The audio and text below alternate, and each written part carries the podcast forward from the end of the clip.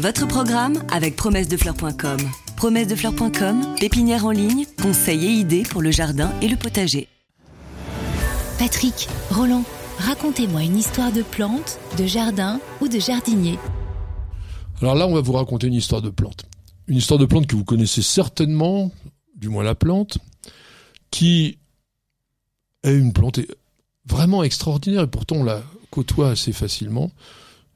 Je veux parler du ginkgo biloba ou arbre aux 40 écus. Alors pourquoi elle est extraordinaire ? D'abord parce que elle nous vient du fond d'étang déjà, enfin pas de l'étang, du fond d'étang. Et puis elle a résisté à la bombe. Alors quand on raconte ça, on dit attends, elle a pris une bombe sur le nez, elle a résisté quand même. C'est impressionnant quand même de dire ça. Voilà, c'est impressionnant de dire ça. On va essayer de plus aller dans le détail. Les ginkgos, ou du moins les ancêtres de notre ginkgo, sont apparus sur Terre il y a 270 millions d'années, c'est-à-dire une quarantaine de millions d'années avant l'apparition des premiers dinosaures. Ah oui, c'est encore avant nous. Ah bah ouais. Oui, c'est largement avant nous. L'espèce humaine, on avance toujours, mais on est autour de 4 millions et demi d'années. Ah ouais. Donc c'est très très loin. On est léger. Donc imaginez que ces arbres, que l'on pourrait considérer d'une certaine façon comme étant les ancêtres des conifères, puisqu'ils étaient aussi là avant. Est-ce que ce sont des conifères ? Non, ce ne sont pas des conifères. Bon ? Pourtant, on les classe, on les dit souvent conifères. Avec erreur, comme on met les cicaces dans les palmiers. Voilà, mais que font les botanistes, grand Dieu ? Non, justement. Que font les horticulteurs qui ne connaissent pas la botanique, grand Dieu ? Non. On est sur quelque chose qui est effectivement relativement voisin, mais qui n'est pas un conifère.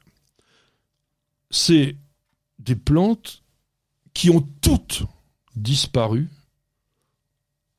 à la fin de l'ère secondaire, sauf M. ginkgo biloba. Lui, c'est le costaud de la famille, et il a réussi à traverser les âges, et c'est même pas les siècles, c'est les millénaires, et même plusieurs millions d'années. Ces plantes existent encore à l'état sauvage, en Chine, mais ils sont devenus extrêmement rares et on les trouve principalement dans des petites zones montagneuses en Chine centrale et en Chine occidentale, c'est-à-dire du côté ouest de la Chine. Mais dans toute l'Asie, c'est un arbre qui est vénéré. C'est un arbre qui est considéré par les moines bouddhistes comme étant protecteur contre le feu. Donc on le mettait, on le plantait dans les temples de façon à ce que la foudre ne puisse pas. S'il a résisté à la bombe, c'est là, et il tient toutes ses promesses. L'histoire de la bombe, on va y venir tout à l'heure, parce que c'est vrai que c'est ce qui est le plus remarquable, mais c'est quand même que sur un seul spécimen. Il faut quand même. Ah oui. Et il est venu en Europe, celui-là ? Oui, bien sûr, on en a dans nos jardins, mais au XVIIIe siècle quand même. Bon, il est arrivé par les Pays-Bas en 1727, et puis en Angleterre, à peu près 25 ans plus tard. Et en France, alors c'est un monsieur que je n'ai pas retrouvé la trace, il est dans l'histoire du ginkgo, quelqu'un de Montpellier qui était un armateur, qui était riche, qui s'appelait monsieur Depétigny, aurait acquis un pied originaire d'Angleterre en 1788, ça aurait été le premier ginkgo arrivé en France, et on n'est pas dans l'histoire de la Tulipomania, mais quand même pas loin, parce qu'il les aurait achetés, enfin ce plan, 40 écus d'or. 40 écus d'or, qui est donc une somme phénoménale pour l'époque, et il aurait donc planté le premier exemplaire de ginkgo sur notre territoire. Donc voilà pourquoi on l'appelle l'arbre aux 40 écus. Alors on pourrait aussi l'appeler comme ça en raison de l'aspect particulier de ces feuilles, qui sont comme des éventails. Alors ça, c'est très intéressant, c'est que c'est la seule plante qui a cette forme-là. Vous avez qu'un seul arbre qui a une feuille en forme d'éventail, il s'appelle ginkgo biloba, donc quand vous le voyez, vous ne pouvez pas vous tromper, et qui prend effectivement des couleurs d'or. Ah, c'est magnifique, oui.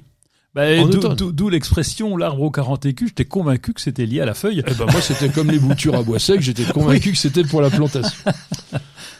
Donc, cet arbre qui atteint maximum une vingtaine de mètres de hauteur, a une croissance très très lente. Il va faire 6, 7, 8 mètres maximum en 20 ans.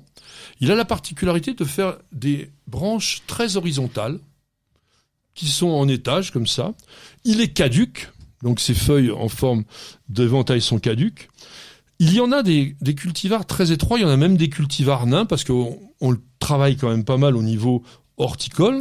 J'en ai vu un en pot chez un ami sur sa terrasse et qui est très étalé, mais il a en pot. Oui. Bah nous, on en a deux en pot. Oui, je sais, c'est là que je l'ai vu. Un peu haut et puis un tout petit, mais qu'on a depuis une dizaine d'années, donc il pousse pas beaucoup.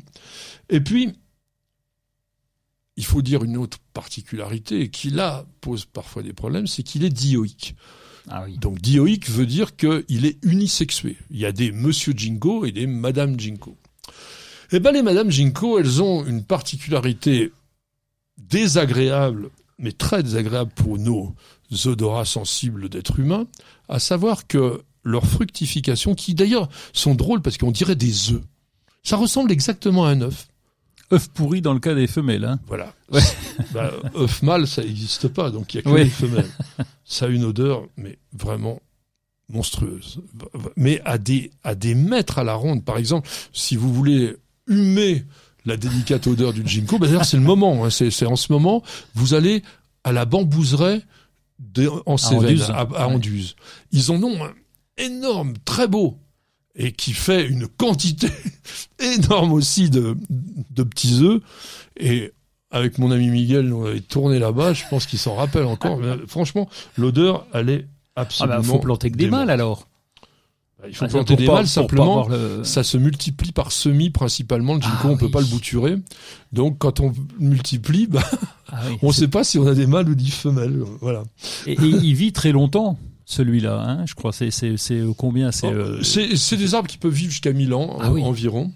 Et on va revenir donc maintenant, pour terminer, avec cette histoire de la bombe Hiroshima. Ah oui.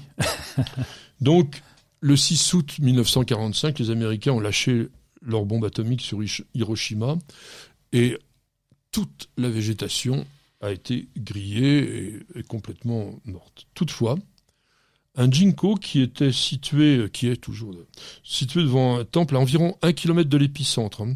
Donc on n'était pas quand même directement sur l'explosion parce qu'il aurait été pulvérisé. A été le premier arbre à rebourgeonner dès l'année suivante, au printemps 1946, alors que le temple avait été détruit. Le ginkgo, il était encore là. Et il est devenu une sorte de symbole de vie, de renouveau. Il est vénéré au Japon. Et aujourd'hui, donc, il a plus de 200 ans et on a reconstruit le temple autour. Et évidemment, bon, c'est un arbre symbole. Je pense que c'est magnifiquement formidable. Ça montre que la vie est plus forte que tout. Et que le végétal est plus fort que tout. Alors sans doute, on en a déjà évoqué que les plantes sont dotées de capacités, alors non seulement à nous survivre, mais encore au-delà, puisqu'en fait, on a une plante qui vient d'il y a 270 millions d'années, qui est encore là, qui a résisté aux pires choses que l'homme a pu inventer. Et ça, je crois que c'est vraiment un beau message pour l'espoir, tout simplement. Mais bien sûr. Votre programme avec Promessesdefleurs.com. Promessesdefleurs.com, pépinière en ligne, conseils et idées pour le jardin et le potager.